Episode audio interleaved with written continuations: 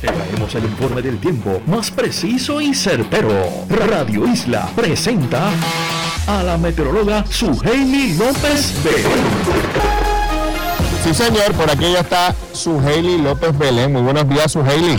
Julio, buenos días y buen inicio de semana, una semana de gran importancia porque es probable que nos acompañe un evento de lluvia de manera significativa, principalmente los días martes y miércoles.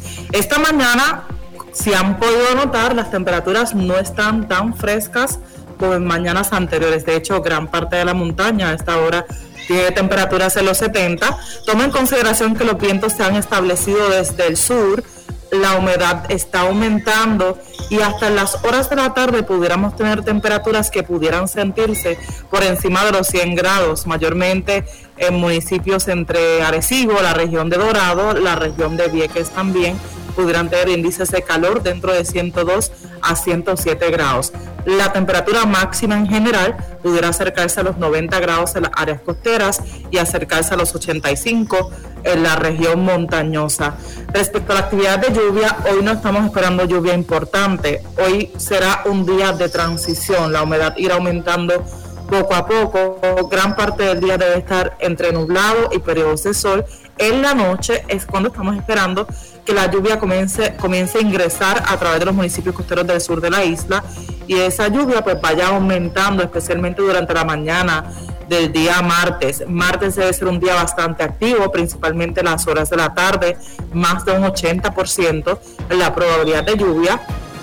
El sistema que nos está acompañando corresponde a una combinación de humedad desde el sur, así como también una vaguada bien activa que está saliendo de los Estados Unidos y un frente frío a nivel de superficie. Toda esa humedad va a ir llegando este martes, acentuándose y favoreciendo lluvia y el frente cruzará la región el miércoles. A medida que esto vaya sucediendo, también va a ir aumentando el riesgo de que tengamos tormentas eléctricas o tronadas. También esperamos que martes sea un día ventoso, con ráfagas de viento que puedan rondar 20 a 30 millas por hora. Es bien importante que si usted reside en áreas que son expuestas a inundaciones, áreas de pobre drenaje, tome sus medidas de precaución porque la acumulación de lluvia que se está pronosticando es mucha para la suma de los próximos dos a tres días. Municipios del interior de la isla, que incluye la cordillera central, el sur de Puerto Rico, la región este, la región de Vieques y Culebra, pudieran recibir 5 a 8 pulgadas de lluvia con cantidades aisladas que pudieran exceder las 9 pulgadas. La región que menos lluvia está esperando es el noroeste. Allí estamos esperando apenas media pulgada a dos pulgadas y media de lluvia, por lo que esta región pues no, no recibirá efectos importantes de inundaciones, pero los municipios del sur es de gran interés porque las condiciones en los suelos son de mucha sequía, así que los suelos están compactados, no absorben el agua con facilidad y eso puede aportar a que las inundaciones inicien con rapidez cuando esté lloviendo.